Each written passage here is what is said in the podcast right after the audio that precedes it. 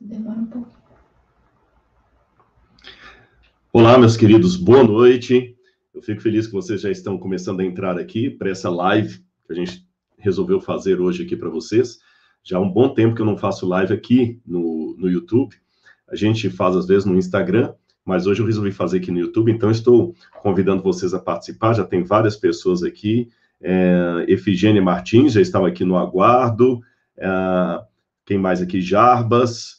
Muito obrigado, Jarbas. É, quem mais aqui? Lucas Lima, também aguardando, mas já estamos aqui, Lucas. Ó, todo mundo aqui, tá bom? Então, tem várias pessoas já entrando aqui. Paulo Rogério, Márcia Silva, Max Campos. Muito obrigado, meus queridos. É um prazer estar com todos vocês aqui. É, Márcia, já falei. Paulo Rogério. Deus abençoe a todos. Max Campos, Matheus Silva. Eu confesso que eu fico mais à vontade agora com o Instagram para administrar ali os comentários, mas aqui a gente vai vai, vai aprendendo aqui também, viu? A Giovana Benassuli, Adriano Hermes, alguém do Maranhão? Bom, deve ter mais gente do Maranhão aí, viu, Adriano?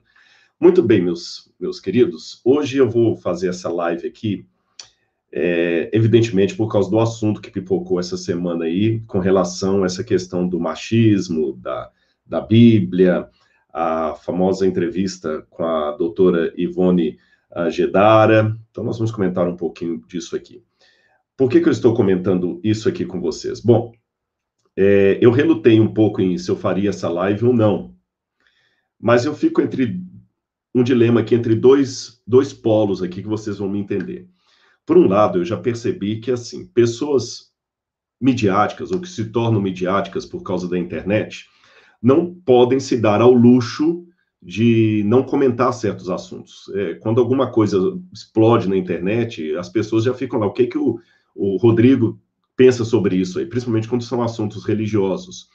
E às vezes o seu silêncio em relação àquilo ali pode gerar uma desconfiança de comodismo, de alienação, de neutralidade perigosa. Então você tem que se posicionar. Você acaba com seu posicionamento influenciando pessoas ou levando alguns a pensarem, a, a refletir. Então, você não pode se dar ao luxo de simplesmente ficar calado. O seu silêncio compromete o seu trabalho. Isso é um polo que eu tenho que trabalhar com ele. Eu não posso me dar ao luxo de ficar calado quando algumas coisas aparecem na internet. No outro espectro, eu também tenho que cuidar um pouco, porque isso pode virar uma armadilha, você entende? Se eu começar a opinar sobre tudo que sai na internet, primeiro risco é, você não pode ser especialista em tudo. Você acaba tendo conhecimento vasto como o oceano e profundo como um pires. Então, de repente, amanhã aparece alguém é, com uma coisa sobre vacina, por exemplo. Eu não sou da área de epidemiologia, é, não entendo nada disso, não sei que, qual vacina é melhor, qual que é pior, etc, etc. Se deve tomar, não deve tomar. Eu vou falar aqui, posso acabar falando asneira.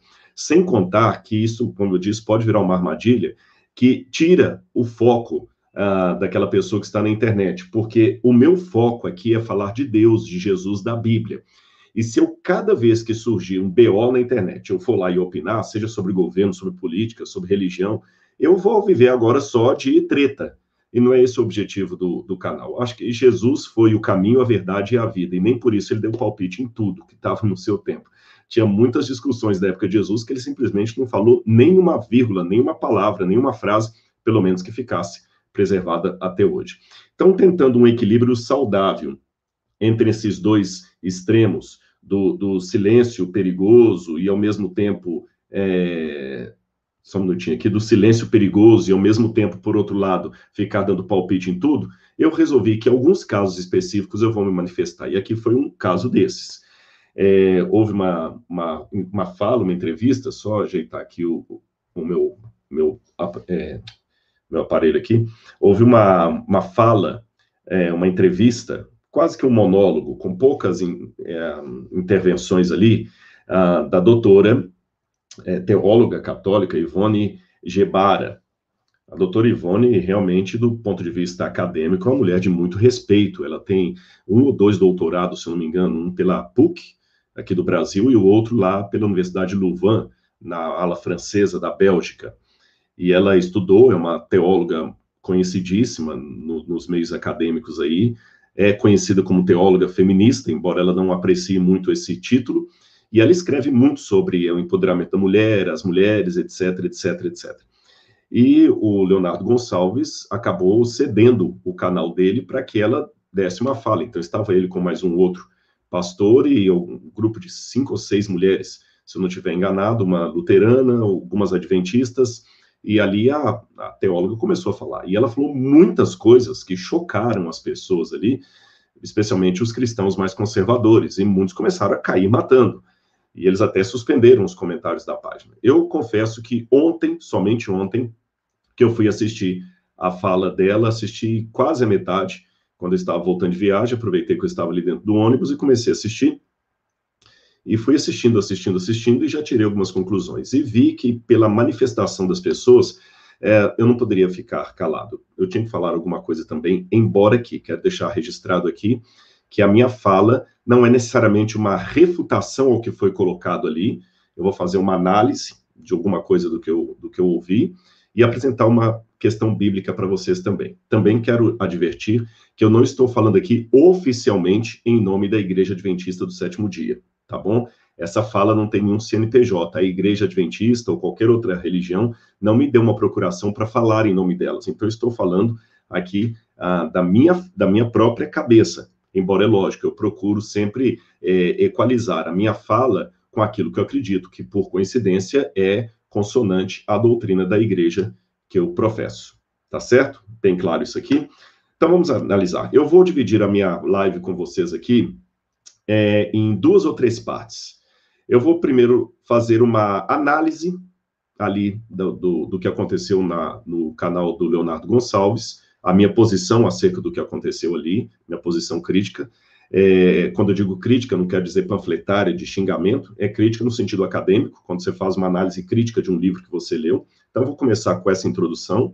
Em segundo lugar, eu vou apresentar, aliás, eu vou até vou inverter. Primeiro, eu vou apresentar para vocês quem é a doutora Gebara, Ivone Gebara, e por que, que ela falou o que ela falou. Eu vou começar isso. Por que, que ela falou as coisas que ela falou? Depois, vou fazer minha observação sobre a, a, a live lá do Leonardo, até onde eu assisti e, por fim, eu vou apresentar algumas passagens da Bíblia é, que parecem realmente dar combustível à argumentação de que a Bíblia é um livro machista, ponto final. E as feministas detestam isso aí. E aquelas feministas que se dizem cristãs tentam a todo custo salvar a Bíblia do ataque das feministas que não se dizem cristãs e salvam a Bíblia, mas provocando uma releitura, uma, re, uma desconstrução das, dos ensinos bíblicos até aqui apresentados, tá bom? Eu não vou poder analisar todos os versos da Bíblia que são polêmicos em relação à mulher, tem vários. Paulo manda a mulher ficar calada na igreja, é, tem outra parte que fala que o homem é o cabeça da mulher, é, a mulher, mulheres sujeitai aos vossos maridos. Tem muita passagem polêmica na Bíblia. Eu vou analisar umas três aqui, até onde a gente der, porque às nove horas eu tenho um estudo bíblico para dar, então eu vou ter que encerrar a live aqui, não vou poder ir muito adiante depois disso. O que deve a gente abarcar, a gente vai lá, tá bom? Então, de maneira didática, vou repetir. Vou falar primeiro sobre a, a doutora Ivone Gebara, por que, que ela fez as afirmações que ela fez, para você entender o pensamento dela. Depois eu vou falar um pouquinho o que, que eu achei ali daquela. Da, da, da ideia deles de dar a abertura para ela, dar o púlpito para ela, vou usar essa expressão entre aspas, né, dar ali a voz para ela na, na página de um cantor famoso adventista, o que, que eu penso a respeito dessa iniciativa, e, finalmente, algumas passagens bíblicas complicadas para mostrar realmente, para responder, será que a Bíblia é um livro machista mesmo, ou tem machismo realmente na Bíblia? Então, vamos lá. Primeiro, a doutora Ivone Gebara, ela falou uma hora lá que ela estudou aos pés de Paul Ricoeur. Quando ela falou Paul Ricoeur, eu já falei, opa, já acendi a luzinha da onde ela tirou algumas das ideias dela.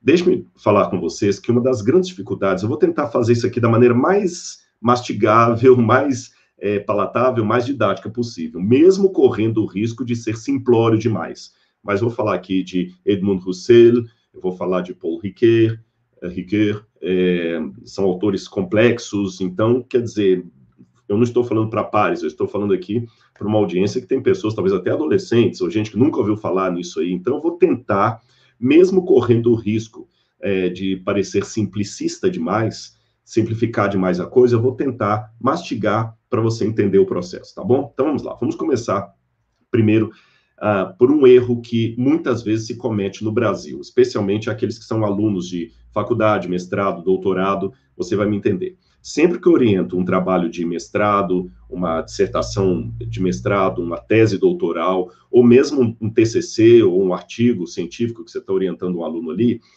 via, via de regra, a dificuldade que eu encontro em alunos brasileiros é dupla. Eles não sistematizam a problemática e não sabem qual método que eles vão usar. Muitos até confundem método com metodologia. O que é sistematizar a problemática? Muitas vezes o aluno chega para mim e fala assim: ah, eu quero fazer uma tese sobre o Evangelho de João. Tá, mas eu não tenho interesse em uma tese sobre o Evangelho de João. Você, para começar qualquer trabalho acadêmico, calma que eu vou chegar na doutora Ivone, você vai perceber por que, que eu preciso desse preâmbulo para você compreender o pensamento dela. É, para você estudar um assunto de maneira acadêmica, você tem que levantar uma problemática. O que, que é uma problemática? É uma questão uma incógnita, é, muitas vezes traduzida em forma de pergunta, que você vai levantar de maneira clara, que todo mundo que ler aquilo ali vai entender. Essa aqui é uma problemática legítima, que merece ser discutida. Não é uma pergunta especulativa, como quantos anjos cabem na cabeça de um alfinete, ou por que minha avó tinha a unha do pé encravada. Isso aí não, não interessa a muitas pessoas. Mas são perguntas, assim, que são interessantes de serem analisadas academicamente, podem ser analisadas academicamente e merecem um, um, tratado, uma tese, um artigo científico, alguma coisa assim. Por exemplo, se alguém que está me assistindo aqui é da área do direito, um dos grandes problemas que nós temos com o direito no Brasil é a demora, o processo muito grande. Uma pessoa entra com um processo judicial, ele demora muito a ser é, julgado, analisado, até cair nas mãos do juiz. Então, você pode levantar uma problemática. Como tornar mais curtos os processos jurídicos no Brasil? Opa, um jurista interessa. Se você tem uma solução, me dá, porque até hoje está muito burocrático, muito longo. Aí você vai desenvolver o seu trabalho. Entendeu o que é a problemática? Ok. Atrelada à problemática vem o método. O que, que é o método? É o caminho racional que eu vou percorrer para chegar a uma proposta que elucide aquela problemática. Tá bom? Então, traduzindo isso em linguagem bem empírica, assim, bem é, tátil, é, a minha problemática eu preciso ir a São Paulo comprar esse objeto. Ele só tem em São Paulo. Como comprar esse objeto? Então, essa é a minha questão. Bom, eu tenho que ir a São Paulo. Então, eu faço um, um, um caminho pelo Waze, como chegar mais rápido em São Paulo e com mais segurança para comprar esse objeto. Depois que eu percorrer o caminho e chegar lá na fonte e comprar o objeto, eu tive meu problema original solucionado. Eu preciso desse objeto. Então, esse caminho é o método, rodós, em grego, rodós, caminho, também a palavra rodoviária, rodovia, né?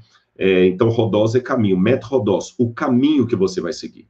Isso é fundamental para qualquer pessoa que esteja estudando academia, tá bom? A problemática e o método.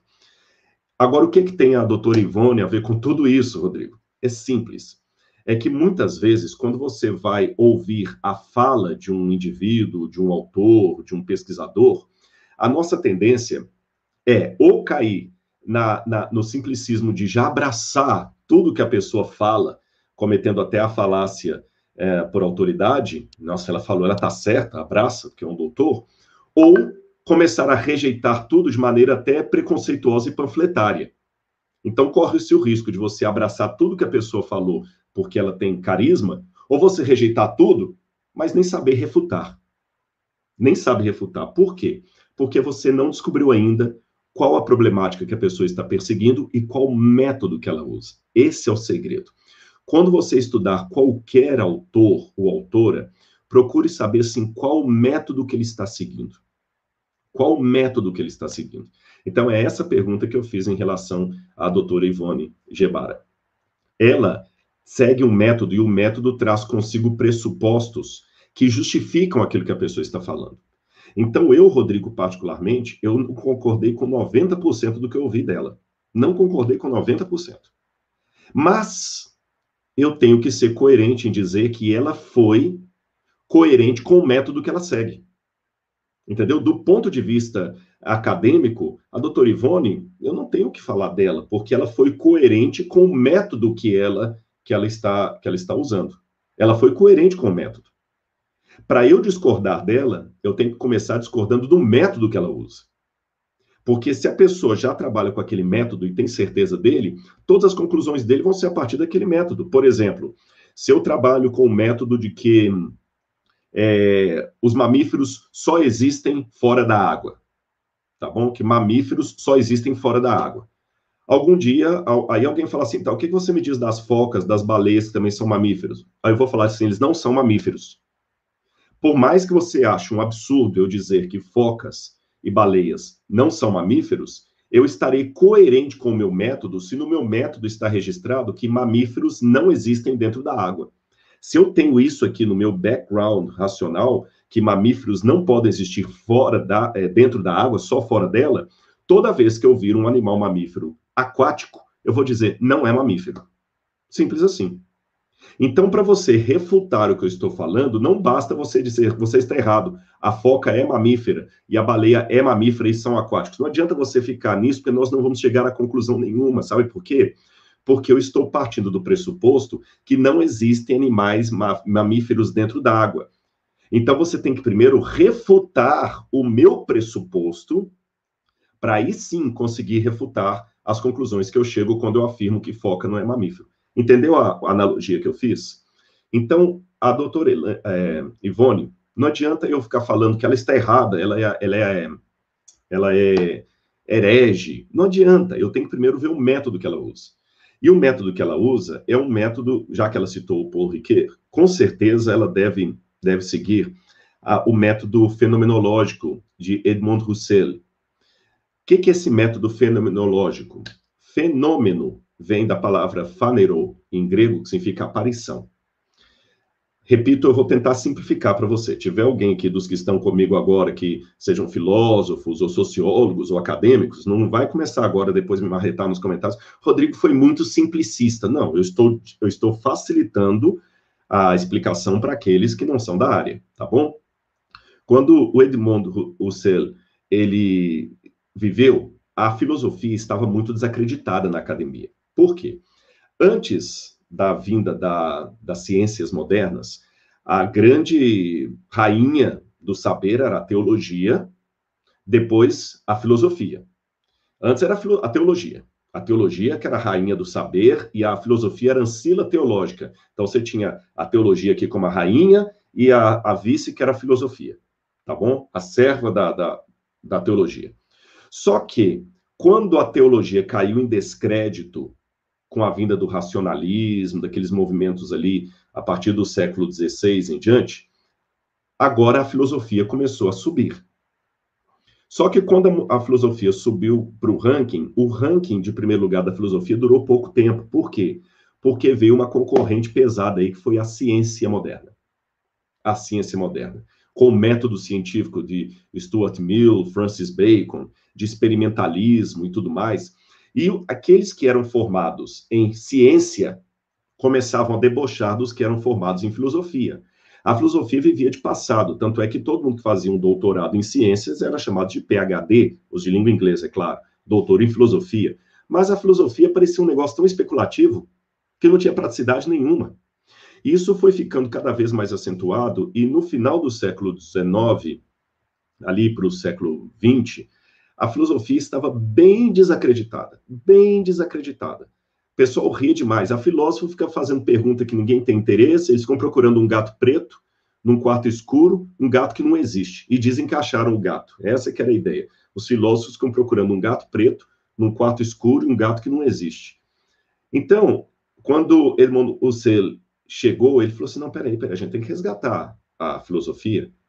Ela é especulativa, porque eles não estão entendendo o papel da filosofia. E a, na época, qual que era o grande glamour racional? Que o cientista, ele era empírico. O que, que é empírico? Ele trabalhava com fatos que a razão podia ver, que ele podia provar, tocar, pegar. A filosofia não era muito abstrata. Aí Husserl começou a fazer algumas perguntas que eu acho, eu concordo com essa parte do, do pensamento dele. Ele pensou assim: veja bem, antes da ciência, tem que ter duas coisas que são necessárias para que a ciência aconteça. Você tem que ter a lógica e a epistemologia. A ciência não pode observar a lógica. A lógica antecede a ciência. A lógica antecede. Para você falar isso aqui é lógico, tem que ter alguma coisa anterior ao seu exercício que identificou aquilo como lógico. E a epistemologia, como o ser humano chega ao conhecimento. Esses dois elementos aí não podem ser captados pela ciência, mas eles são a priori em relação à ciência. A pessoa primeiro raciocina, pensa, conhece, segue uma lógica, aí ela faz ciência. Se essas coisas são anteriores à ciência, existe um conhecimento pré-científico que determina a ciência. E quem pode analisar esse conhecimento pré-científico se ele não é observável, se ele não passa pelo crivo do método científico? Só pode ser a filosofia. E nisso, o ser acabou entrando muito de peso contra o psicologismo, que era até também uma forma de, de analisar o pensamento humano a partir do, do, racionalismo puro, etc, etc. Tem uma série de desdobramentos nisso aí. E ele começou a propor, então, uma regra de como o ser humano chega a apreender ou compreender os fenômenos. Ele percebeu que quando um fenômeno acontece, ele só passa a existir para o indivíduo se o indivíduo o captar. Mas essa consciência que capta o, o, o, fenômeno não pode ser uma coisa separada do fenômeno. A consciência capta o fenômeno, o fenômeno é captado pela, pela consciência. Então, ele fez uma proposta que ele chamou de método fenomenológico. A fenomenologia dele é, é que ele achava que deveria ser uma forma científica barra filosófica, percebeu? Científica barra filosófica, de analisar os processos do conhecimento humano. É, essa será a primeira evidência. E ele falou até que o, o, método que ele usa, isso aqui é interessante, que me faz entender até alguns que parecem seguir esse método aí, é, o método que ele fala é o seguinte: para você ter uma evidência, pegue tudo e coloque agora na peneira do questionamento. Questione ao máximo, questione. Depois que você questionar tudo, o que sobrar do outro lado é a primeira evidência. Bom, isso aí foi passando pela filosofia, muita gente começou a bater palma, porque o Selo, embora ele não fosse só filósofo, ele era também matemático, acho que ele era da República Tcheca, ele deu uma contribuição muito grande que resgatou os valores dos filósofos. E é, alguns autores, como Paul Ricoeur, também beberam nessa fonte, ficaram encantados, e Paul Ricoeur começou a trazer isso para dentro do mundo bíblico. Aí o que, que acontece? Assim como a filosofia queria se sustentar, a teologia também. A teologia tentou se sustentar no racionalismo, criando o um método histórico crítico, é, que queria analisar a Bíblia apenas como um livro da antiguidade, não mais como palavra de Deus. Mas o método histórico crítico não estava resolvendo muito. Então, Paul Ricoeur pegou todo esse fenomenologismo, a fenomenologia de Husserl, e aplicou à Bíblia, e, através desse próprio método, criou uma ideia da, da, do estruturalismo. Esse estruturalismo, com outros, é, com outros movimentos literários que estavam surgindo na Europa, propunham aquilo que a gente chama de morte do autor. O que, que é a morte do autor? Veja bem, os antigos críticos da Bíblia ficavam procurando assim, quem que escreveu o Gênesis? Aí um falava que eram quatro autores diferentes, outros falavam que eram cinco, que não foi Moisés. É, quem escreveu o, o, Evangelho de João lá foi alguém da comunidade joanina e tudo. Aí o pessoal de Paul Ricoeur, do estruturalismo, dos novos métodos de leitura da Bíblia, fala assim: quer saber? Isso não interessa, isso não é prático. Vocês estão caindo naquele mesmo empirismo da ciência que Russell que o selo criticou. O fenômeno da mente humana é muito mais do que isso. A gente tem que pegar o texto e valorizar como a minha mente processa o conhecimento do texto. Lembrando que para eles isso podia ser visto até de maneira científica, assim, catalogada. Aí você começa a deslocar a, a, a, o eixo do entendimento do texto para o leitor, fazendo com que o leitor pegue o texto como sendo uma coisa só e apreenda essa, esse fenômeno, essa aparição do texto. Em outras palavras, seria mais ou menos assim. Imagine que estejamos eu, e mais cinco pessoas numa sala guardando o dentista, a hora do dentista. Aí, para acalmar todo mundo que está com nervo de sentar na cadeira do dentista, a moça coloca uma musiquinha de fundo lá de Roberto Carlos. Aí eu ouço aquela música, me tranquilizo e eu lembro quando minha mãe, quando eu era criança, minha mãe ficava passando roupa na cozinha e ouvindo Roberto Carlos. Eu lembrei da minha mãe. O outro sujeito fica mais nervoso ainda, porque aquela música que está tocando, por coincidência, foi a música que ele ouviu quando a namorada que ele mais amava meteu um pontapé no traseiro dele e o mandou embora. O outro, quando ouve aquela música, lembra de um acidente automobilístico que ele teve quando aquela música estava tocando no rádio. O outro, que é fã de Roberto Carlos, quando ouve aquela música, lembra da vida do Roberto Carlos, do próprio Roberto Carlos. Veja bem, cada um de nós, ao ouvir aquela música, teve uma impressão diferente dela. Qual dos cinco está certo e qual está errado? Não há. Isso é uma coisa inócua. Todo mundo está certo. Cada um teve uma impressão a respeito da mesma música. O... E não interessa saber quando ela foi composta, se foi o Roberto que escreveu, se foi um outro compositor. O que importa é que cada um teve uma, uma, um sentimento válido em relação àquela música. Lógico, logo, não existe em relação a essa música de Roberto Carlos um conhecimento objetivo, uma verdade empírica que você pode refutar. Cada um tem um sentimento diferente em relação a ela. Viu quantas coisas foram desdobrando da fenomenologia, do estruturalismo de Paul Ricoeur e tudo mais? A doutora Ivone, ela bebeu nessas fontes. A tese doutoral dela de Louvain é, foi baseado nisso. Lógico que ela, nesse método, nisso, nesse método, não que foi a temática dela, foi o método. O método que ela usou para ler a Bíblia foi esse método de Paul Ricoeur. Então, se eu estou lendo a Bíblia com esse método, a primeira coisa que eu tenho que ver é que não me interessa quem escreveu a Bíblia. Eu não tenho acesso a esse autor.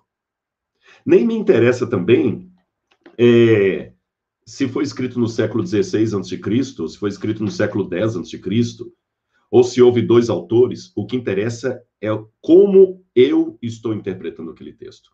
E as estruturas que eu estou percebendo no texto, que podem ser aplicáveis, observáveis ou denunciáveis. Então, a partir disso, eu digo que ela foi coerente com o método dela, porque ela não trata a Bíblia como uma palavra inspirada por Deus. Ela trata a Bíblia, como Paul Ricoeur mesmo colocou, como uma coletânea de, de de, de mitos. E se é uma coletânea de mitos, essa coletânea de mitos foi colocada por pessoas que tinham também o seu background. E quando eu dei o exemplo da historinha lá da música do Roberto Carlos, lembra que eu fiquei, na minha suposta história, confortável, porque eu lembrei da minha infância, mas o outro colega ficou nervoso porque ele lembrou do pontapé que ele deu da namorada, lembra? Então, a, a doutora é, Gebara, ela começou a ver aqui na Bíblia estruturas que, na compreensão dela, demarcam fortemente a opressão do homem sobre a mulher. Do homem sobre a mulher. É assim que ela viu. Então ela começou a descortar, descortinar mesmo. Olha bem, é, é, ela até lamentou porque a fala dela foi introduzida por dois homens. Ela fala: a gente tem que pensar, por que, que a nossa fala tem que ser sempre introduzida pelos homens? Ela falou assim: é um absurdo, porque para surgir um homem tem que primeiro ter uma mulher. Ela estava falando do nascimento biológico. Agora, na Bíblia, é o homem que surge primeiro. Por quê? Lembre, ela não é criacionista. Ela não acredita na historicidade do relato do Gênesis para ela o Gênesis é apenas um mito. Se é um mito, foi criado com categorias cognitivas, categorias culturais daquele povo. Pela biologia, pela evolução pela biologia, a mulher tem que nascer primeiro. Pela evolução das espécies, tem que primeiro surgir uma mulher para daí ela gerar um homem. Não tem como surgir um homem sem uma mulher que o gere.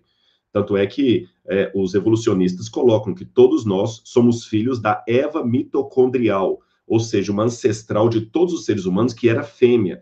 Então, na teoria da evolução das espécies, o primeiro ser humano ou ancestral da humanidade, deixa me corrigir aqui, o primeiro ancestral da humanidade que surgiu foi do sexo feminino, a Eva mitocondrial, como eles falam.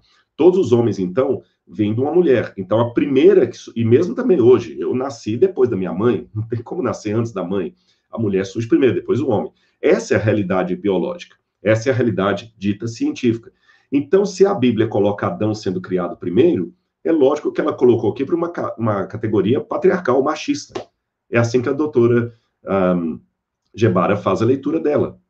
Olha, essa própria questão de Jesus, é, isso aqui é uma imposição do homem. Nós devemos superar essa ideia de Jesus. Fala, fala dela. É, ela não falou isso na, na fala, mas ela fala no, em alguns artigos dela. A igreja tem que superar esse cristocentrismo, salvação apenas através de Jesus. A salvação vem por múltiplos caminhos. Não existe uma verdade absoluta, aquela verdade com V que o, que o, o Leonardo Gonçalves tentou introduzir ali, ela refutou que não existe verdade com V. É, a verdade é um processo e cada um tem a sua verdade. Lembra a historinha da música de Alberto Carlos? Cada um tem um sentimento diferente em relação àquilo ali. Assim foi o discurso dela, tá bom? Então, por isso que eu falo que ela foi coerente. Entenderam agora por que, que ela disse o que falou? Eu espero ter deixado claro para vocês. Eu simplesmente aqui tentei mostrar o método é, fenomenológico que está por detrás do discurso dela e que a leva a fazer isso. Bom, a partir disso eu posso partir agora para a segunda parte da minha live, que eu falei que primeiro eu ia fazer uma análise da doutora Ivone, tentando explicar para vocês por que, que ela fala aquilo que ela falou, e agora minha visão é, crítica do, do, da live. Quando eu falo crítica, para quem não estava no comecinho aqui, eu não estou querendo dizer crítica de crítico barato, não. Estou falando usando a palavra crítica no sentido acadêmico, como eu criticamente me posiciono. É, o primeiro erro que eu achei que foi cometido ali pelo Leonardo Gonçalves, e os demais que promoveram aquilo ali, é porque eles simplesmente pegaram a fala de alguém sem primeiro se questionar se o método dela é coerente com aquilo que nós acreditamos. Você entendeu? E é muito perigoso quando você pega a fala destituída do método, porque você pode pegar com o barbante um pacote de coisas que não faz parte do seu background. Se você conhece o método, você fala, ó, isso aqui eu concordo, isso aqui eu discordo, isso aqui eu concordo, isso aqui eu discordo. E sendo é, é, é, é, muitos que estavam ali formadores de opinião, eu acho muito perigoso, embora eu seja partidário, muito partidário, é, do diálogo com o, o, a pessoa que pensa diferente. É, tanto é que vocês já ouviram várias vezes eu falar que nós devemos discordar com classe, com respeito. E eu acho que a minha própria carreira aqui demonstra que eu sou uma pessoa aberta ao diálogo com o de fora. Tanto é que eu vou em todo lugar que, que me chamam, eu, agora recentemente eu tive num, num podcast do Inteligência é, Limitada, que não tem nada de religioso, e vou, dia 30 agora, participar de um podcast com o pessoal do Flow. Se eu fosse um preconceituoso, eu só falaria com os meus pares adventistas, tá certo? Eu prego em igreja não adventista, eu, então, sabe, eu acho que eu tenho no meu currículo aqui uma, uma forma de mostrar que eu não sou preconceituoso com o que pensa diferente de mim. Mas quando eu vou conversar com o outro, eu acho que é importante eu ouvir com respeito o que ele tem a me dizer, mas também é importante eu pontuar aquilo que eu discordo. Não só para ele, mas também para quem está me ouvindo. Porque senão, para que vai ter diálogo? Aliás, não é diálogo, é monólogo. Vocês estão entendendo? É monólogo. Uma coisa é, é eu falar com vocês assim: Nietzsche era um gênio. E muitas coisas que Nietzsche concorda, que Nietzsche escreveu, eu concordo. Isso aqui eu não concordo com Nietzsche. Agora, essa postura, para mim, que é equilibrada, pegar o Nietzsche, pegar o que eu concordo e discordo, é diferente de eu aparentar ser um fã de Friedrich Nietzsche. Porque eu sou um formador de opinião, eu sou um pregador do evangelho. Se agora eu começo a falar para os jovens, gente, Nietzsche era o cara, eu sou fã de Nietzsche, eu estou feliz. Se Nietzsche tivesse vivo, eu queria trazer Nietzsche para falar no meu canal. Aí, o que, que acontece? Muitos jovens que não estudaram filosofia vão ler Nietzsche sem nenhum crivo porque simplesmente eu falei Nietzsche é o cara. Então, isso que é o perigo. Não houve contraponto ali, houve um monólogo. Por isso que tomaram na cabeça. Né? Tomaram mesmo, o pessoal reagiu. E não podem reclamar. Eles não podem reclamar da reação das pessoas, porque eles trouxeram alguém que falou coisas que eles mesmos não concordam. Se concordam, não podem ser adventistas. Porque, embora exista uma diversidade na unidade, há coisas que eu não posso abrir mão. Eu posso falar, olha, tem coisa na igreja adventista que eu penso de um jeito, o outro pensa de outro, mas tem algumas regras ali. Por exemplo, se eu sou assembleiano, se eu sou da Assembleia de Deus, eu não posso falar que eu sou da Assembleia de Deus e que eu, eu não concordo com os dons do Espírito hoje, que eu sou cessacionista. Não, então, então eu tenho que ser coerente, então não sou assembleiano. Ou falar assim, não, eu sou testemunho de Jeová, mas eu acredito que Jesus é Deus. Não, então peraí, peraí. Então você não é testemunho de Jeová, porque testemunho de Jeová não acredita que Jesus é Deus. Então, ou seja, mesmo dentro da Assembleia de Deus, Testemunho de Jeová, Mormons, qualquer igreja que tenha as suas é, divergências de pensamento ali dentro, essas divergências têm um limite. Tem coisa que você não pode falar assim, eu sou, mas eu discordo. Não. Você não tem como falar, eu sou mormon, mas eu não acredito em, na, nas profecias de Joseph Smith. Não, então você não é mormon. Você não pode falar assim, eu sou católico apostólico romano, mas eu não acredito que Maria foi a mãe de Jesus. Então, você não é católico, meu amigo, você entendeu? Então, tem alguns pressupostos adventistas, e me surpreendeu ver as adventistas ali, com um sorriso, assim, bebendo e, e fazendo cara de, de, nossa, que fantástico. E a, a, a doutora é, Ivone falando coisas que não faz parte do, do, do método adventista. E o que me surpreendeu, estou falando aqui com muita franqueza, é que muitos do que ali estão, estou falando dos adventistas, a, a, a, luterana não, porque os luteranos eles têm uma filosofia que bate com, a, uma teologia que bate com o que a doutora Ivone está falando, dos luteranos não, mas estou falando dos adventistas que estavam ali, que promoveram isso. É, o que que acontece? Eles não têm essa mesma flexibilidade e, e carinho com aqueles mais conservadores que pensam diferentes deles. Eu já fui atacado por muitos desses aí na minha rede social. E uma maneira que eles têm de atacar é justamente assim: se você discorda de um autor, esse simplicista não leu, só leu a, a orelhinha lá, a introdução do livro e quer bancar de intelectual. Não, peraí. Você está usando o argumento ad hominem. Tá certo? Não foram nem um pouquinho assim. É, é, se a ideia, como foi proposta, é ouvir o, o, a outra ideia, se, se a proposta é ouvir o, outra ideia, então tá bom. Então eu faço uma sugestão. Por que não convidam agora? Aí ficaria bonito para o Leonardo Gonçalves. É uma dica que eu dou para o pessoal. Para mostrar que vocês não tinham intenção, é, outra intenção ao chamar a doutora Ivone, senão realmente de ouvir a voz de alguém de fora. Então, vou dar uma sugestão para vocês. Por que vocês não convidam a Ana Caroline é, Campagnolo? Essa mulher, ela é fantástica para mim. Ela escreveu um livro, é, eu li, eu tenho esse livro aqui em casa, eu tenho caixão deve estar, se eu não emprestei, é, sobre feminismo, de, é, submissão e subver, subversão. É, depois eu posso pegar o livro dela, acho que eu anotei para algum canto aqui o título completo, tem muito tempo que eu li esse livro aqui, é, Feminismo, Perversão e Subversão. Eu recomendo vocês que comprem esse livro. Por que, que vocês não pegam a, a, a Ana Caroline e a entrevistam, a deputada? Chama ela agora as mesmas, sem mudar o, o, perfil ali da banca. O Leonardo agora cede o canal dele e deixa, porque ela vai fazer um discurso diametralmente oposto ao da doutora Ana Camponholo. Se a ideia é que o, o, os que seguem o canal podem ouvir uma posição divergente, então que ouçam agora a Ana Caroline e que as mulheres, por respeito, façam a mesma cara de felicidade, alegria e sorriso diante do discurso da Ana Caroline. Se você falar, não, aquela mulher é uma retrógrada porque ela é conservadora, não, peraí, peraí, mas a proposta não é justamente ouvir o diferente? Se é para ouvir o diferente, vamos ouvir a doutora Ivone, vamos ouvir também a, a Caroline, que escreve com muita propriedade. Aí sim, vocês estão. Ainda assim, eu acho que a gente tem que pontuar a, a minha posição. Então, isso aqui que eu achei interessante. É, não, não especificou para o público as, as, as divergências. E eu acho perigoso isso colocado para os jovens. É, eu tenho muitas discordâncias da doutora Ivone no, no, campo das ideias, não pessoais. Por exemplo, quando ela fala Deus, é, é, é a palavra theos em grego significa o todo, não, com todo respeito. Eu, eu, theos em grego nunca significa o todo. Theos é Deus, tá bom? Você pode usar uma semântica panteísta para querer significar Deus como todo, mas Theos é Deus, ponto. E, biblicamente falando, o Deus da Bíblia não é o Deus da doutora Ivone. Desculpe, que eu não estou questionando a sinceridade dela, a espiritualidade dela. Eu estou falando do método, estou analisando aqui a teóloga. O Deus que ela está defendendo e pregando não é o Deus da Bíblia Sagrada, porque o Deus da Bíblia Sagrada, ele é criador do céu e da terra, e a salvação, de acordo com o Novo Testamento, é unicamente por Jesus. Jesus é o único salvador. Então, quando a doutora Ivone, como teóloga, fala que temos que superar essa ideia de Jesus como o único Salvador, então, desculpe-me, ela está fazendo uma teologia que não é a teologia do Novo Testamento. Tanto, e aqui, ah, mas Rodrigo, é o jeito dela ler, o seu jeito é diferente. Não, não, não, não. Ela concorda com o meu leito, jeito de ser.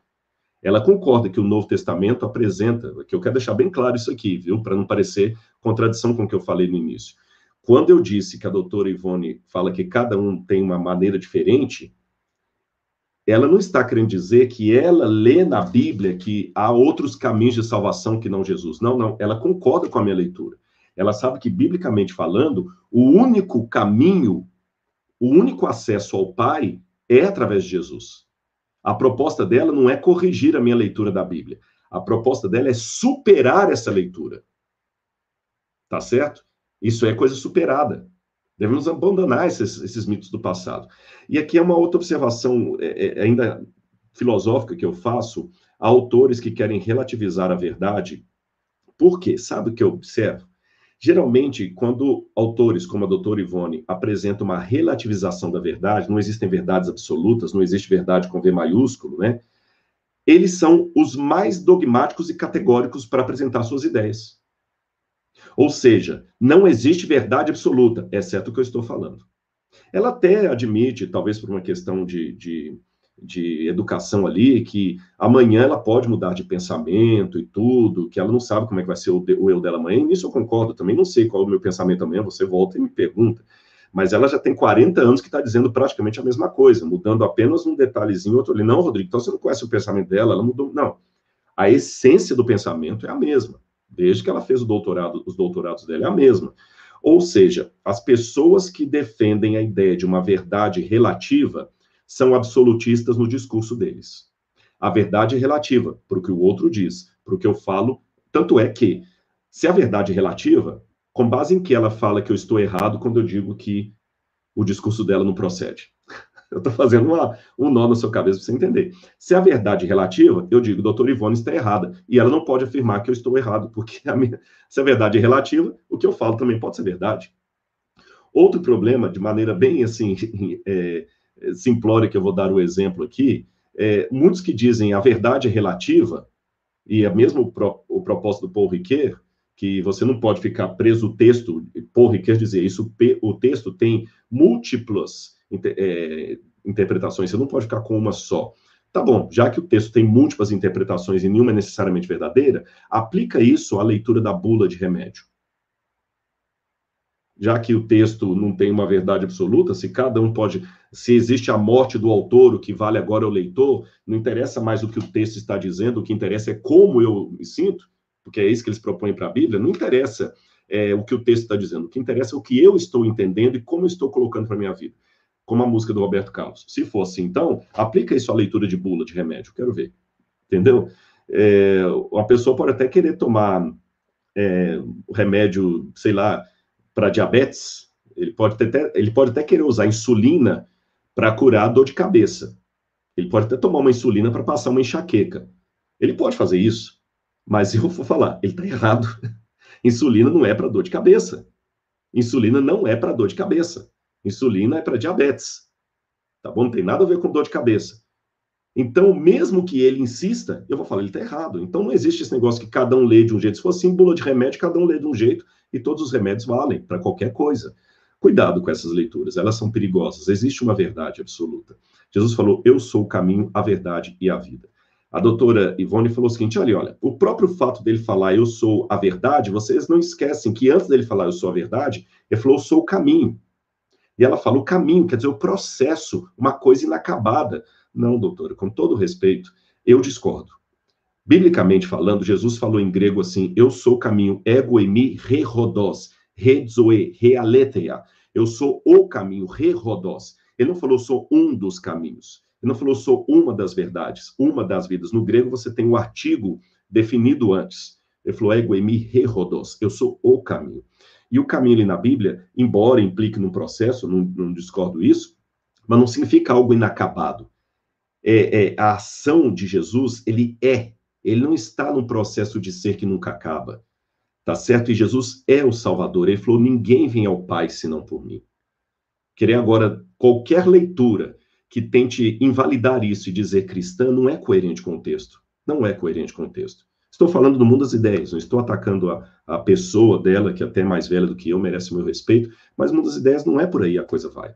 E isso não foi pontuado em momento nenhum da live, todo mundo ali, nossa, babando aqui do lado, com ela falando e tudo, e o pessoal assustou mesmo. O que, que é isso, Leonardo Gonçalves? Você canta nas igrejas aí, aparece na Novo Tempo e agora defendendo isso. Realmente, eu achei que não foi muito é, é, proveitosa. Aliás, até achei curioso que eles, depois que o pessoal começou a, a reagir demais, eles cortaram os comentários. Mas quando a esposa do Daniel Lidick, uma vez, vou, isso aqui não tem nada a ver com o Leonardo Gonçalves, mas eu estou falando de uma maneira geral. Quando a esposa do Daniel Lidick, uma vez, fez uma, uma fala no Instagram que desagradou as feministas, o pessoal começou a bater na esposa do Daniel, na Marla, e coitada da Marla, ela ficou chocada que muitas que bateram nela eram colegas de internato dela, amigas dela, e ela cortou os comentários. Aí o pessoal começou a debochar, ah, desce pro playground, não quer brincar, agora cortou os comentários. Mas peraí, O Leonardo também cortou os comentários. Vocês vão criticá-lo agora por causa disso? Criticam o Michelson Borges porque a página dele não tem comentários abertos. E agora vocês vão criticar também o Leonardo? Quer dizer, a fala é a mesma. Não, tô, não foi o Leonardo que fez isso com a Marla, mas eu estou falando vocês que apoiam essa aí, né? Eu vou falar a mesma coisa. Desceu pro background e não quer brincar? Agora que o pessoal começou a bater aí, fechou os comentários? Porque estava dando tanto dislike? Então, assim, eu achei que faltou uma, uma linha ali, sabe? Nesse, nesse sentido. É, e quando alguns também querem pejorar os conservadores, eles sempre falam uma arrogância do tipo assim, não lê, é, é, é, é desonesto intelectual. Não, peraí, mas se não existe verdade absoluta, por que, que sou desonesto intelectual? Aliás, só porque eu discordei de você, eu sou um desonesto intelectual? Gente, eu lido com teólogos que discordam de mim com relação ao sábado. E eu nunca precisei, por isso que as igrejas evangélicas abrem as portas para mim. Porque mesmo eles sabendo que eu discordo de algumas coisas ali, nunca eu fiquei assim, esse ridículo do Augustus Nicodemos. Esse cara não entende de teologia. Que isso? Não vou falar uma coisa dessa nunca. Augustus Nicodemos é um teólogo presbiteriano com doutorado, tá certo? Eu discordo dele. Mas eu nunca vou refutar a fala de Augusto Nicodemos com frase do tipo assim: esse camarada não entende de Bíblia. Cuidado com esse camarada, ele é um desonesto intelectual. Não, não, por favor, não preciso disso. A verdade não precisa. Ainda que a pessoa, não estou falando Augusto, ainda que a pessoa seja um desonesto intelectual, eu não preciso falar disso. Basta enaltecer a verdade. Eu vou dar um outro exemplo para vocês. É, quando eu falei que existe um gramscismo é porque o pessoal bateu, né? Não pode falar de marxismo cultural, porque isso aí é, é Olavo de Carvalho, ele é. Aí é ridículo, você ignorar de Carvalho, tinha que falar disso aí, tal, tal. Aí eles pegam. As autoridades, os maiores especialistas em Gramsci, falam que não existe essa, essa ameaça de Gramsci contra a família. Tá. Então, tem, por exemplo, o professor Marcos Del Roio, que é um especialista em Gramsci, você tem também o, o, o doutor Álvaro Bianchi, que também é, os dois dão aula no Brasil. Eles realmente falam que é é, é balela da direita ou dos conservadores, que é uma ameaça contra a família na proposta de Gramsci. Que Gramsci não quer corrigir o Estado, ele quer apagar esse Estado e começar outro. Mas, de novo, a questão do método. Quando esses professores dizem que não há uma ameaça à família, você tem que perguntar assim: o que, que eles entendem por família? Porque se eu entendo que família podem ser dois homens casando e tendo filho, adotado, claro. Então, de fato, a família não está ameaçada, pelo contrário. Se eu entendo que família podem ser dois homossexuais tendo filhos, se eu entendo que família pode ser uma menina que decide engravidar por conta própria e ser mãe solteira, single mother, que muitas que fazem isso, elas vão para balada, dormem com vários homens para nem saber quem foi o pai e engravida, porque o sonho dela é ser mãe. A própria Xuxa tinha uma época que ela falou que ela queria ter uma filha, mas ela não queria ter pai, marido, ela queria ter só a Sasha. Então, quando, quando você diz que isto é, é família, esse tipo de família não está sendo ameaçado, pelo contrário, esse tipo de, de família está sendo até enaltecido pela primeira vez na história. Você tem agora essa família é, tendo a oportunidade legítima de existir. Então, quando eles falam que Gramsci não ameaça família, você tem que perguntar: o que ele está entendendo como família é o que o cristianismo entende como família? Tá bom? Eu vou passar agora para a Bíblia aqui, porque o nosso horário está bastante avançado. Eu dei esse preâmbulo aqui para vocês verem a minha posição sobre tudo isso. Bom, de fato, quando a gente olha a Bíblia, parece que a Bíblia realmente é um livro machista, um livro retrógrado. Embora eu lembro de uma fala do C.S. Lewis, que ele, ele dizia da, da soberba cronológica. O que é a soberba cronológica? É quando você começa a achar que só a sua época é que tem coisas boas e que o passado todo tem que ser superado. E você faz uma crítica exagerada sobre o passado, mas não faz uma autocrítica sobre a sua própria, é, o seu, seu próprio contexto. Quando eu digo seu próprio contexto, não é criticar, ah, hoje tem muita gente que é, é conservador. Não, não, seu próprio contexto, mas faz em relação ao passado. Muitos cometem esse erro. E pensam assim, a Bíblia é um livro patriarcal, escrito numa época patriarcal, nós temos que superar isso, essa ideia de Deus como, como, como homem, como pai, né? Eu lembro uma vez que tinha uma Bíblia politicamente correta lá na América, que o Pai Nosso trazia assim: Querido Deus, pai, é, pai Nosso e Mãe Nossa que estão nos céus. Eu também me lembro de um, quando eu dei aula de teologia na faculdade metodista, um aluno meu que foi estudar em São Paulo, é, lá no Instituto Metodista de São Bernardo, voltou horrorizado quando um professor em sala de aula foi fazer oração também, começou, querido Deus, Pai e Mãe do Universo. Isso foi nos anos 90, tá bom? Então, imagina hoje. Eu lembro que também tenho que admitir que muitas pessoas da igreja, às vezes, acentuam é, o lado machista da Bíblia a partir dos seus próprios preconceitos. Eu, eu sei disso. A misoginia existe, não vou negar isso. A misoginia existe, como o racismo também existe. existe. Eu não vou agora também é, defender o conservadorismo negando o óbvio lulante. Existe, exige, existe a misoginia, o preconceito contra a mulher, contra o negro. Agora, é, eu lembro uma vez que eu estava dando uma palestra numa igreja e eu falei da igualdade do homem e da mulher no Gênesis, e um irmão, ancião de igreja, levantou e falou assim: Isso é mentira! A mulher é inferior ao homem, porque ela foi criada depois do homem. Aí eu virei para aquele irmão e falei assim: É, irmão, se a mulher é inferior ao homem porque ela foi criada depois do homem, então o homem é inferior aos animais porque ele foi criado depois dos animais. Percebeu? Então, quando você vai no texto hebraico na Bíblia, você vê que o machismo só existe na cabeça de quem está lendo o texto a posteriori. Quer ver como é que a Bíblia não é machista? Quando fala que Deus criou o homem à imagem de Deus, o, o Gênesis diz assim, olha, Gênesis capítulo 1, versículo 26. E disse Deus, façamos o ser humano, ou homem, raiz, Adam, que é Adam, a nossa imagem conforme a nossa semelhança. Assim Deus criou o homem à sua imagem, a imagem de Deus o criou. Homem e mulher os criou. Então, tanto o homem quanto a mulher foram criados à imagem e semelhança de Deus. Outro dia eu vi alguém também querendo detonar o machismo da Bíblia, falou assim: não, Deus já criou a mulher inferior. Tanto é que, quando Deus cria a, a mulher, já cria para ser auxiliadora do homem. Aí aponta para o texto de Gênesis, capítulo 2, que fala assim: não é bom que o homem esteja só, farei para ele uma auxiliadora que seja semelhante a ele. Olha, Deixa eu explicar para vocês, gente. Quando a Bíblia fala que Deus criou a mulher para ser auxiliadora do homem, não entende-se auxiliadora como empregada doméstica, alguém para vir trazer uma bandeja de suco para ele, não é isso. A palavra auxiliadora aqui no hebraico é a palavra Ezer. Ezer. Ezer é mais do que auxiliador, quer dizer salvador, salvadora, no caso, resgatadora, ajudadora, aquela que vem para socorrer. Se fosse um, um, um, um título pejorativo, Deus não usaria para si mesmo. Há várias vezes ali na Bíblia que Deus é chamado de Ézer, o meu ajudador, auxiliador. Ah, vou dar um exemplo para você. Em é, Êxodo capítulo 18, quando Moisés tem os seus filhos ali, o Gerson, um dos filhos de Moisés chamava-se Eliezer. E ele fala o seguinte: Eu vou chamar esse meu filho de Eliezer porque o Senhor é o meu ajudador. Olha, Eliezer, pega o nome. El Deus. E é meu. Então, ele, meu Deus. Ézer, auxiliador. Meu Deus é auxiliador. Meu Deus é ajudador. Então, esse título que foi dado à mulher é o mesmo título que é usado para Deus quando fala que Deus é aquele que vem em meu auxílio, em meu resgate. Então, é um título honorífico. Mas eu já vi na internet feminista pegando esse título para falar que a Bíblia é machista porque a mulher foi criada para ser auxiliadora do homem. Não, é, é resgatadora. A mulher, na visão bíblica, é aquela que complementa a criação, que dá sentido ao homem. O homem é um ser incompleto, até que a mulher é criada.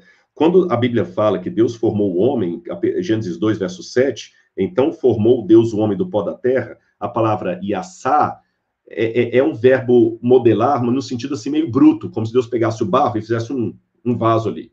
Quando diz que ele vai é, criar a mulher, fala assim: o Senhor formou a mulher Aí aparece, aparece o verbo banar. Banar é mais do que formar, é, é trabalhar com detalhes. É como se Yassá fosse assim: Adão foi feito a machadada, Eva foi feita com polimento, com detalhes. Você entendeu? A mulher é o complemento, ela é a coroa. Ela é enaltecida. O problema maior acontece depois da queda. Ah, pois é, depois da queda, Deus falou que o seu desejo será para o seu marido, ele te governará. Calma. Isso aqui não é machismo. Deus estava avisando para eles o que iria acontecer por causa do pecado. Não é uma ordem de Deus. Deus não falou o seguinte: a partir de hoje você vai ter que ser o seu desejo. Não, Deus apenas descreveu. A prova maior que Deus descreveu, mas que ele nos dá a misericórdia de não viver daquilo, é que ele falou também para o homem: no suor do seu rosto você comerá o seu pão, plantará todos os dias. Eu sou descendente de Adão e eu não planto. Eu tenho consequências do pecado de Adão, mas eu não planto. Ah, ah, com dores de parto você dará à luz a filhos. Muita mulher hoje tem anestesia, não sente dor de parto nenhuma. Então Deus falou algo que iria acontecer, porque a mulher rompeu com o homem, o homem com a mulher, e ela rompeu e não deu ouvidos a ele. Deus falou: agora o seu desejo será para o seu marido. Esse desejo é no sentido de é, ela ia se, é, se sujeitar a ele, como acontece com a mulher quando ela dá à luz a um bebê. A dor que ela tem é tão grande que muitas mulheres que já foram mães falaram comigo assim: na hora, sua vontade é nunca mais querer ter, nem ter filho, nem marido, nem homem. Mas depois que ela tem um filho, a vontade vem de novo de ter outro. Então, quer dizer, ela tem a vontade da maternidade, apesar do trauma do parto, que o parto é traumático para as mulheres, principalmente se for um parto sofrido. Mas mesmo assim, ela supera aquilo e é mãe segunda vez e tem relação sexual de novo. Perceberam? Então, tem muitos detalhes que a gente tem que estudar a Bíblia no contexto. Eu vou pelo menos citar aqui, o, texto, texto, o tempo está bem avançado, eu vou tentar citar pelo menos uma, duas passagens aqui da Bíblia que causam perplexidade em muita gente. Eu anotei aqui, por exemplo, Números capítulo 5. Gênesis, Êxodo, Levítico, Números. Números capítulo 5 tem uma passagem que muitas feministas pegam para atacar a Bíblia que a Bíblia é um livro machista, não sei o que e tudo mais. É, que fala, depois você pode ler é, Números capítulo 5, versículo, capítulo 5, versículos 11 até o verso 16, 17, você pode ler. Diz assim, que se uma mulher fosse apanhada, se, um marido suspeitasse que a mulher estava adulterando, ele não tinha provas, e não tinha testemunhas a seu favor, mas ele estava com ciúme, ele ia levar a mulher até o sacerdote. E o que, que o sacerdote ia fazer? ele ia pegar é, um pó, um pouco de cinza, ia misturar numa água, a mulher tinha que beber aquela água amarga, e ia falar, você adulterou, você traiu sua Não, eu não traí. Ele ia fazer aquela mulher beber aquilo e falou assim, olha, se você for culpada, a maldição de Deus cairá sobre você. Esse texto, lido fora de contexto, ele é, é, é, é tido claro, é, calmamente assim, como se alguém falasse assim, puxa vida, mas a mulher tinha que beber o amargo, quer dizer, a suspeita cai sobre ela só porque o marido falou, Calma. Vamos analisar dentro do contexto. No contexto da época, havia várias é, legislações da Babilônia, por exemplo, vários códigos, código de Nuzi, que quando a mulher era suspeita de adultério, bastava o marido falar que ela era adúltera, bastava, e ela só tinha uma maneira de provar que não era adúltera. Ela tinha que atravessar a nado um rio cheio de piche. Se o piche impregnasse na pele dela e ela não conseguisse nadar e morresse afogada, é porque ela era culpada. Se ela conseguisse atravessar o rio a nado, mesmo cheio de piche, é porque ela era inocente. Agora, você há de convir comigo, se a mulher não soubesse nadar, morria. Se a mulher mesmo sabendo nadar, tinha muito piche ali, morria. Ou seja, ela não tinha vez nenhuma de declarar a inocência dela. Então, o que, a Bíblia fez? Como ela estava lidando com essa mentalidade, Deus normatizou de uma forma diferente para aquela época. Não, aqui a mulher não vai ter que enfrentar um rio cheio de piche, não vamos dar o beneplácito da palavra dela. Ela vai beber aquele, aquela água amarga e vai jurar solenemente que ela não adulterou. E se ela adulterou, o castigo vai vir de Deus, não de nós. Ou seja, comparada essa lei de Moisés com outras leis da Babilônia, isso aqui, para a época, é um enaltecimento da mulher. Não é uma pejoração. Aí você pode falar assim, ah, Rodrigo, não, mas não... Calma, não cometa o erro de anacronismo. O que é anacronismo? é pegar a realidade de hoje e querer transportá-la artificialmente para o passado.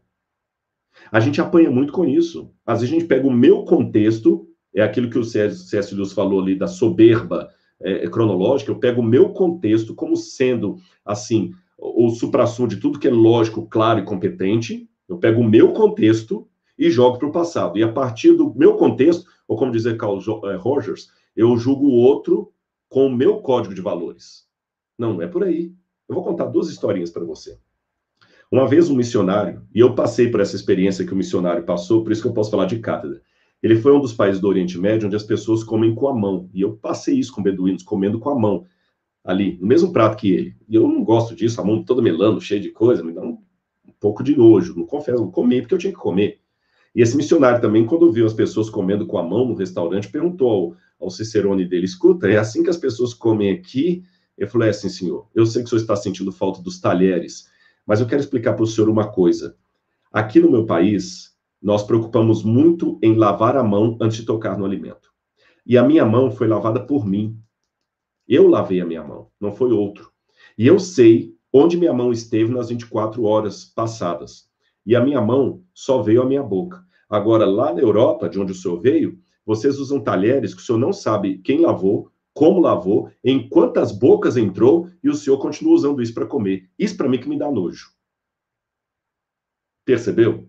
Percebeu como é que o hábito de comer, que eu acho mais higiênico comer com talher, na visão de um oriental, é o contrário. Isso é que é nojento. Eu nunca senti ânsia de vômito por comer com garfo. Mas um oriental que come com a mão, ele vem a um restaurante aqui e fala assim: nossa, que nojo. Pessoal aqui, você sabe como é que esse garfo foi lavado? Em quantas bocas entrou? Percebeu? Outra, que eu tomei na cabeça uma vez é, no Sudão. Eu estava conversando com um sudanês que estava se tornando cristão. E ele, a gente conversou lá, eu lembro direitinho, lá em Khartoum, na capital, e ele falando comigo, Rodrigo, uma das grandes dificuldades que o meu povo tem de aceitar missionários aqui é que nós temos medo que quando os missionários vierem, em pouco tempo as nossas filhas vão começar a vestir como as filhas dos missionários, como as mulheres do Ocidente vestem. Quase nuas, passando mais como mulheres fáceis, prostitutas. Pum. Eu, no meu código aqui, eu vejo a, a burca, ou aquele véu, como sendo um símbolo de opressão. Mas a menina do Oriente, muitas vezes, vê aquele véu como algo que protege a feminilidade dela. Ela não quer andar com o traseiro de fora e os peitos pulando para fora. Ela, ela não entende como é que a mulher ocidental fica com um fio dental na praia, com todo mundo vendo a nádega dela e coisas que, que ela não gostaria de mostrar. E ela fala, puxa vida, elas falam que eu aqui sou objeto porque eu uso um véu.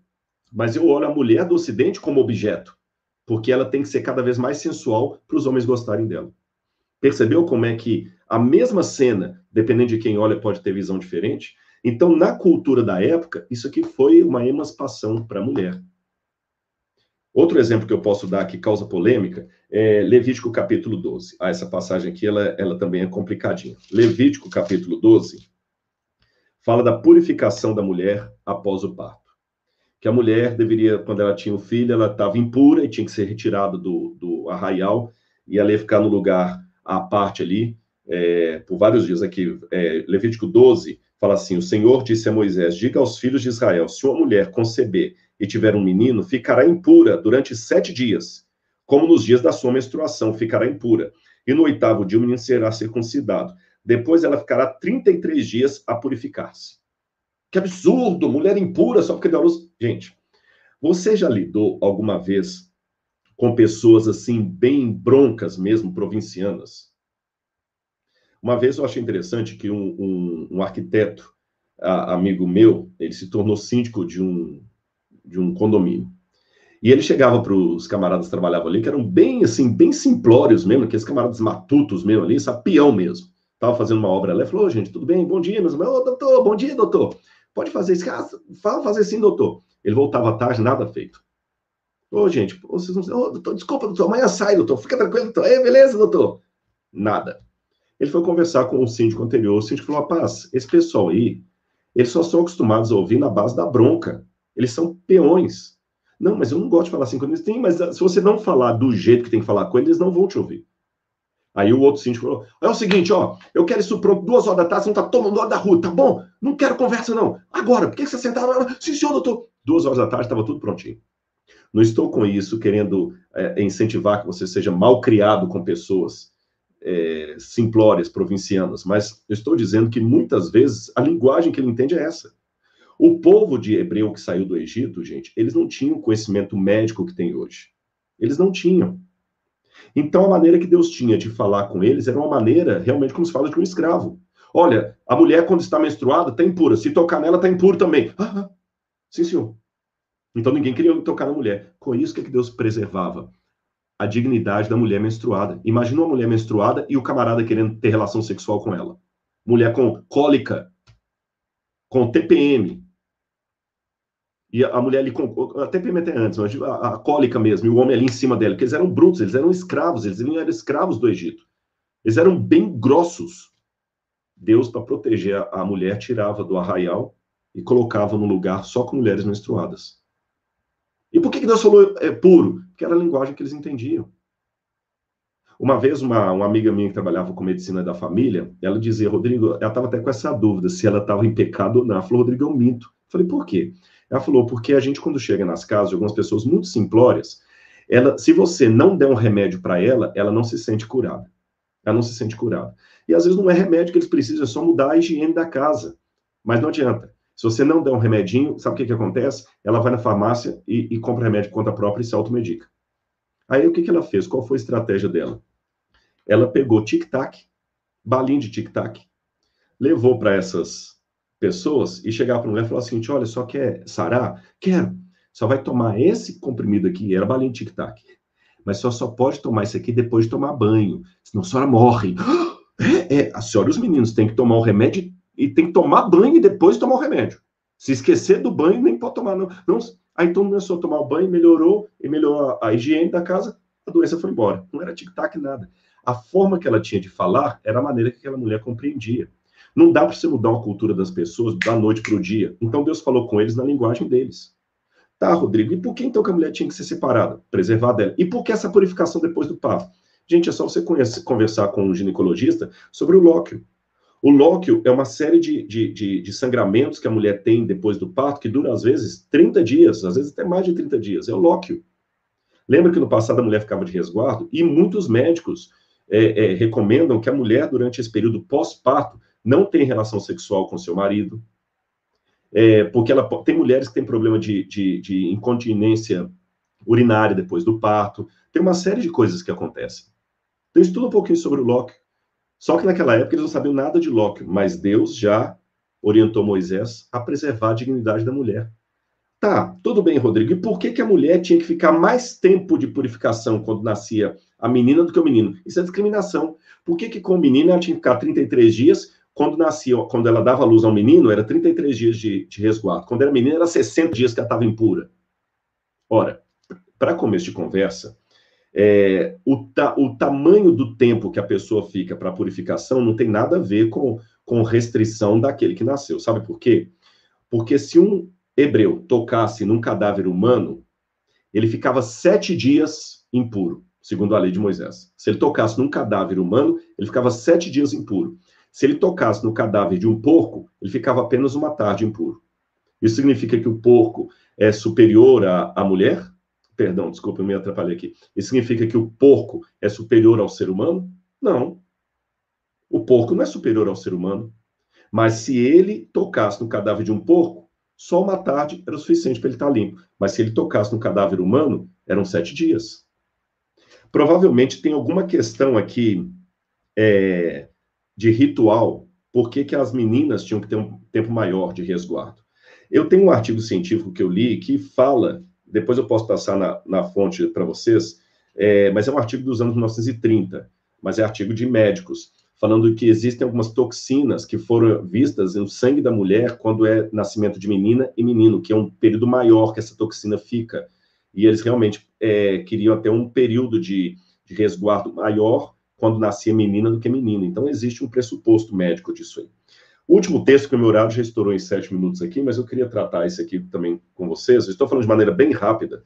Êxodo capítulo 21, versículos 7 a 11.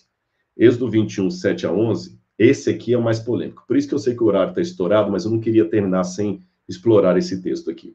Diz assim: Se um homem vender a sua filha para ser escrava, opa, já começou.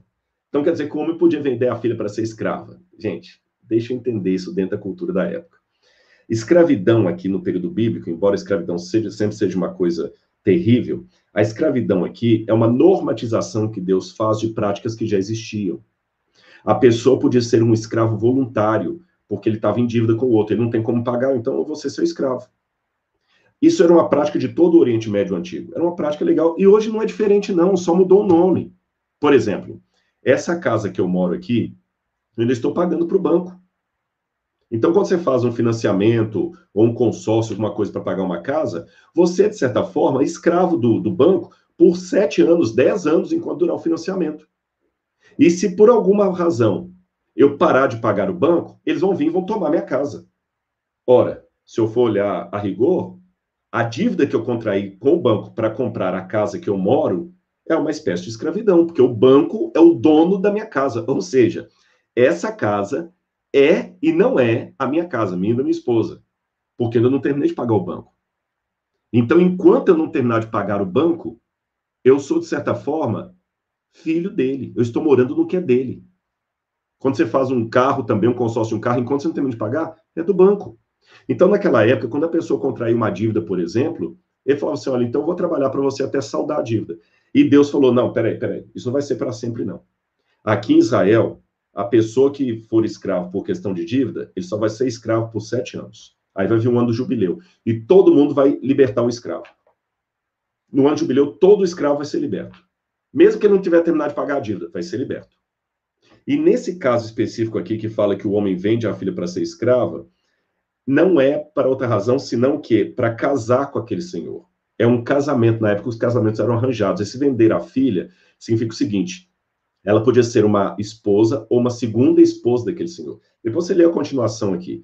Aquele senhor ele iria pagar para o pai o dote da filha, mas se o pai tinha uma dívida, o pai podia usar aquele dinheiro para pagar a dívida. Vamos supor, olha, eu tenho uma dívida. Para eu não fazer a família toda escravo, vou fazer um casamento arranjado da minha filha com aquele homem ali. Casamentos arranjados hoje são muito estranhos, eu sei disso, mas na época era comum. Agora, olha que interessante, e essa história também veio do, do Sudão. Um, um, um, beduíno que eu conheci lá, ele não entendia por que que no Brasil, minto, isso aqui não foi no Sudão, não, foi no Egito, estou confundindo as bolas aqui, um rapaz com quem eu conversei, um egípcio, ele não entendia por que que no Brasil a gente não paga dote para casar com as mulheres. Você, ocidental, mulher ocidental, se alguém falar que vai pagar ao seu pai para casar com você, parece que está precificando você, não é? Para esse rapaz que eu conheci no Egito, era o contrário. Se ele não paga para casar com você, é que ele não está valorizando você. Porque o seu pai criou você, então você é uma pérola rara. Ora, se eu vou até a, a, a Gaster e tiro um anel com um, um brilhante ali para dar de presente à minha esposa, eu tenho que pagar. Porque se eu tirar aquele anel sem pagar, isso é um roubo. E se eu não posso pagar, eu não sou digno do anel, porque o anel é muito caro. Se ele está ali, só pode levar o anel quem tem condição de pagar por ele. Então, na mentalidade do Oriente Médio, um sujeito pagar para casar com uma moça é uma forma de valorizá-la. Ele está indenizando o pai por tirar uma joia, joia rara de casa. Então, lá na cabeça deles, eles não entendem como é que as mulheres aqui aceitam que o camarada case com elas sem oferecer nenhum pagamento para tirá-las de casa. Olha como é que é a mentalidade é diferente. Então aqui o pai tem uma dívida, então ele pode oferecer a filha para casar com um homem, mas fique tranquilo, porque se ela não aceitasse casar, ela estava livre, como no caso de Rebeca, que perguntaram ao pai de Rebeca: você quer ir para casar com ele? Quero, pai. Se ela não quisesse, ela não iria. E a Bíblia fala que aquele homem, ele não pode, se ele não quiser casar com ela, ele tem uma, ele tem que casar com ela. Se ele não casar com ela, ele pode oferecê-la para casar com seu filho, e ele tem que tratá-la como filha, ou, em terceiro lugar, ele pode oferecer o dote dela para o outro, que vai assumir não somente a ela, mas também a obrigação de casar com ela. E se ele não cumprir um desses três, ele tem que devolvê-la para o pai e perder o dinheiro que ele deu para o pai. É só isso. Não significa o pai chegar e vender a filha como escrava, como temos aqui no Brasil alguns casos que mulheres vendem as filhas para caminhoneiro ter sexo com elas ali na boleia do caminhão, que é terrível, essa prostituição infantil, que muitas mães vendem as filhas para caminhoneiro. Infelizmente, no nosso país. Não é isso que está na Bíblia. Pessoal, o horário está bem avançado. É, já estourei em, em três minutos. Minha esposa já mostrou o horário duas vezes aqui. E eu tenho um estudo bíblico que eu também estou atrasado para dar. Mas eu quis abrir esse preâmbulo aqui apenas para vocês verem que os versos da Bíblia que são tomados assim de maneira grossa como sendo é, é, misóginos ou preconceituosos, se você fizer uma análise, não é um remendo, você começa a enxergar a coisa com outros olhos. Com outros olhos. A Bíblia, ela foi escrita numa cultura patriarcal.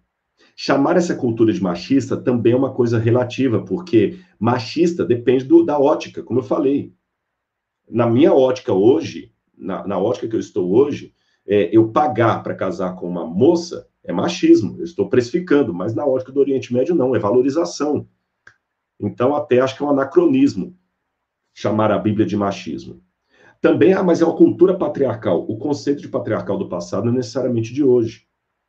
E lamento quem tem dificuldade pelos métodos ah, fenomenológicos, outros tipos de leituras, de não aceitar que Deus enviou seu filho como homem para morrer pelos nossos pecados. É assim a natureza. Também lamento, a gente tem que ter igualdade? Tem, mas a vida não é justa Por exemplo, se for ter igualdade, a, a, a, biologia não perguntou a nenhuma mulher feminista se ela queria igualdade para ter os filhos. Não tem esse negócio assim, não. Faz o seguinte: a gestação vai ser é, quatro meses e meio na barriga da mulher, quatro meses e meio na barriga do homem, só para ele sentir a dor. Na, na hora do parto lá, ele fica com a metade da dor, ela fica com a metade da dor, ele fica com a metade da contração, ela metade. Não existe isso. A biologia falou assim: quem vai dar a luz é a mulher, acabou. A gente fica criando, complicando demais a, a, a, as coisas, sabe? Eu acho que não precisa ir por aí. Eu espero que vocês tenham visto que a minha discordância da doutora Ivone foi uma discordância respeitosa. É, e também não estou emitindo nenhum juízo de valores sobre Leonardo Gonçalves, ele nunca fez nada contra mim, é, mas estou apenas, é, de maneira respeitosa, dizendo que eu achei que ele não foi feliz na forma como é, levou o caso ali, por isso que deu tudo que deu, tá certo? É, eu estou disposto a dialogar com o diferente, mas eu também quero colocar o que eu acredito e por que eu acredito e porque eu discordo dele. E um último elemento aqui para fechar, e prometo, amor, que eu estou fechando, que ela está aqui mostrando o horário do estudo bíblico. Há diálogos e diálogos. Há contraponto e contraponto. Isso tem que ter um limite, senão pode ser muito perigoso. Vou dar dois exemplos bíblicos para vocês. E aqui que vem minha preocupação com a, a, a, proposta que o Leonardo Gonçalves e as pessoas estão querendo fazer com essa teologia inclusiva, que vai ouvir todo mundo aí. Estou falando da Bíblia, tá bom? Houve momentos em que Paulo dialogou com o diferente. Vou dar exemplo, quando ele chegou em Atenas. Paulo, como judeu tradicional, hebreu de hebreus, ele ficou revoltado com aquele monte de idolatria que ele viu em Atenas. Ficou revoltado. Mas Paulo foi educado, ele discordou com classe. Embora ele não aceitasse aqueles ídolos, ele começou a pregar de maneira tão educada, falando uma linguagem que eles podiam entender. Ele citou Arato, citou, Parmênides, citou poetas gregos, falou na linguagem deles. Aí o pessoal levou Paulo para o Areópago. E ele, o que, que ele fez? Ele pegou, partiu do conhecido para o desconhecido, falou assim: senhores atenienses, ele não falou, vocês são idólatras. Ele falou assim: vocês são religiosos. Paulo não foi hipócrita. Ele falou: olha, vocês são religiosos, que bacana isso aqui. Mas tá vendo aquele altar do Deus desconhecido que vocês têm aí? Foi esse que eu vim anunciar. E aí ele falou. Jesus, e depois ele falou, ele pregou a Jesus, e aí não, não, de ressurreição a gente não quer ouvir, não. Mas ele pontuou que ele acreditava. Ali ele teve um diálogo, mas ele pontuou. Agora eu vou colocar outra situação igualmente bíblica. O apóstolo João e os gnósticos. Quem eram os gnósticos? Os gnósticos eram um grupo de, de cristãos que queria negar a encarnação de Jesus, como os docetistas. Os docetistas ensinavam que Jesus não se tornou homem, ele não encarnou, ele era apenas um espírito é, que usou o corpo de um homem chamado Jesus, depois voltou para o eon superior, há vários tipos de gnosticismo, ao serentismo, ebionismo, tem vários tipos. E, e João falou: peraí, peraí, aqui não tem diálogo. Aqui não tem diálogo. Aquele que nega que Jesus Cristo vem em carne, esse é do anticristo.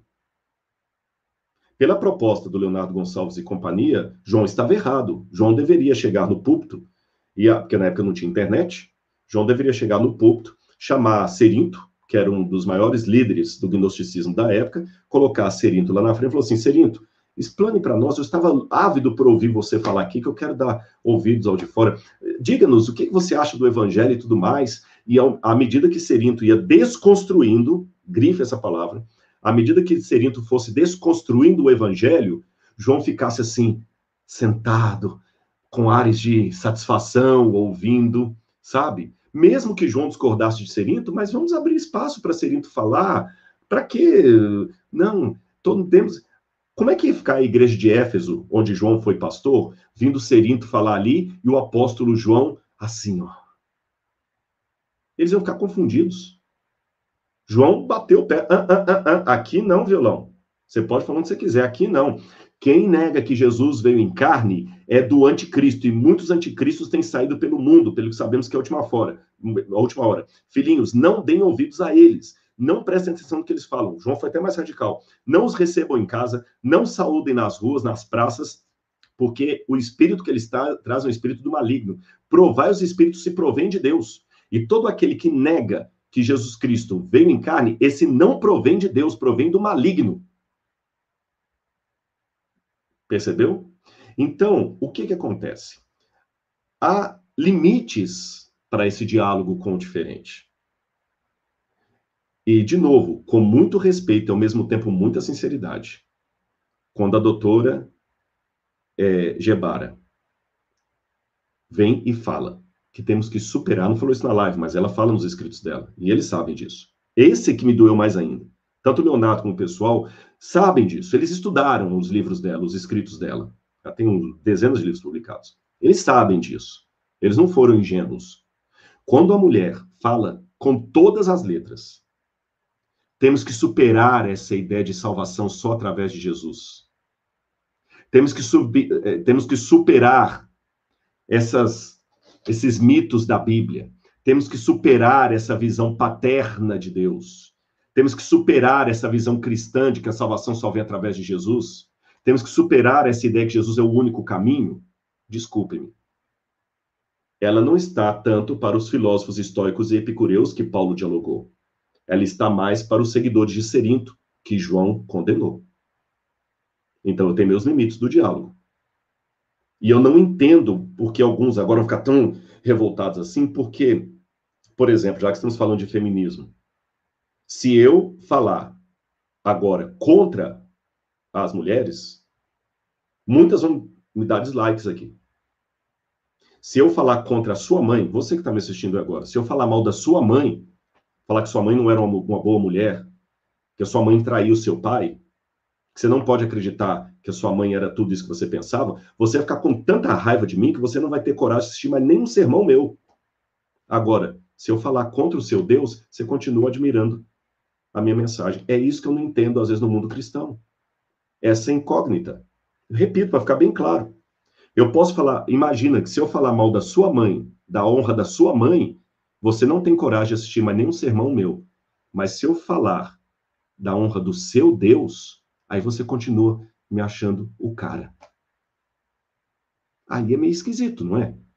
Quer dizer que minha mãe tem mais valor para mim do que meu Deus, porque se falar da mãe, eu caio de pau. Mas se falar de Deus, não, eu tenho que entender e tudo e tal. E desculpe-me, João deixou muito claro: aquele que nega o filho. Jesus falou, aliás, Jesus até falou que isso beira até o pecado contra o Espírito Santo. Então, gente, sabe, eu oro para que Deus abra os olhos da doutora Gebara. Como acadêmica, nota 10 com louvor para ela. Mas do ponto de vista bíblico, não é este evangelho que foi pregado. E eu quero sugerir um livro aqui também, que eu comecei a ler. É Michele Vasconcelos. Ela nem, nem pediu para eu fazer isso aqui. É, eu Tenho a Força.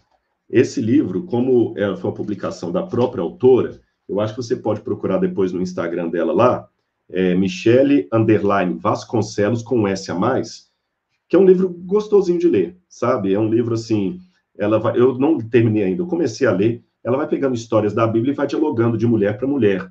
Eu achei muito bacana aqui, tá? Que vocês querem ler livros sobre feminismo, vamos dar os contrapontos. Recomendo com muita força também o livro da, da Ana Caroline é, sobre feminismo também, é, Campanholo. Fantástico aquele livro, é um trabalho acadêmico e eu acho que é bom vocês lerem também. Tem da Lisa é, Kurtz, é, Garotas Más da Bíblia, muito fantástico. Ela é hilária, o modo que ela escreve, uma visão muito interessante da, da, da mulher. E tem outros aí também que a gente pode ir oferecendo para vocês. Então, tem visões de mulher para mulher que são diferentes daquelas é, liberais que muitos estão colocando. E aqui eu devolvo mais uma vez o meu a minha sugestão, ninguém é obrigado a aceitar, essa é uma sugestão, que o Leonardo Gonçalves abra o canal dele para que a Ana Carolina Campanholo, que não é adventista, não acredita no sábado, não, né, ela é de outra denominação, é, que ela também possa ir lá falar e que as mesmas mulheres a ouçam com todo respeito e, e bocas e caras boas que fizeram para a doutora é, Gebara. Afinal de contas, temos que trabalhar com os diferentes. Então, eu acho que seria bacana se fizessem isso. Não sei se vão fazer, mas aí sim nós estaremos trabalhando. E também, minha última sugestão, pontuem o que, que vocês discordam da doutora Gebara, tá? É, uma vez alguém falou assim, de maneira bem é, jocosa, aí eu pego tudo que falo e passo pelo evangelho, que sobrar, fico, né? Então, pega também o que a doutora Gebara falou e passa pelo evangelho. Vamos ver o que vai sobrar de tudo que ela falou ali, passando pelo evangelho, o que, que sobra. Tá bom, gente? O que, que sobra? É uma mulher que merece o nosso respeito, a nossa oração, para que Deus possa abrir os olhos dela, mas que do ponto de vista teológico, eu discordo perentoriamente do que ela falou, e eu acho que nós temos melhores vozes para serem ouvidas do que alguém que quer desconstruir a narrativa bíblica. É a minha sugestão. E com relação às passagens aqui, eu sei que eu não esmiucei todos os textos da Bíblia que são problemáticos, eu passei apenas uns dois ou três, apenas a guisa de ilustração, e fiz uma leitura bem ampassant ali do, do Gênesis para vocês, para vocês verem que uma leitura hermenêutica bem feita vai, vai desconstruir essa imagem é, misógina que muitos têm de Deus, do Deus Criador. Tá bom, pessoal? Muito obrigado pelo carinho. É, uma última sugestão que eu dou aqui: vamos evitar bate-boca, xingamento, ironias mil. Eu fui honesto aqui. Vocês viram, eu não fiquei jogando indiretas, eu falei, citei os nomes aqui. É, eu só não citei o nome do pastor que estava com o Leonardo Gonçalves, que eu não lembro mesmo o nome dele. Não vou mentir para vocês, eu não lembro. É, eu não conheço, então não lembro o nome dele. É, por isso que eu citei mais o nome do Leonardo. Mas isso que eu falei, dei nome, doutora Gebara, apresentei honestamente minha discordância aqui, estamos direitos a isso, mas sem xingamento, tá bom? Sem é, atitude panfletária, de ridicularizar. Dei anúncio, acho perigoso o que eles fizeram, repito, foi perigosíssimo, não foi muito bom para aquilo que nós, para nossa identidade, mas ao mesmo tempo eu tenho que discordar das ideias, mas amar aqueles que pensam nas ideias.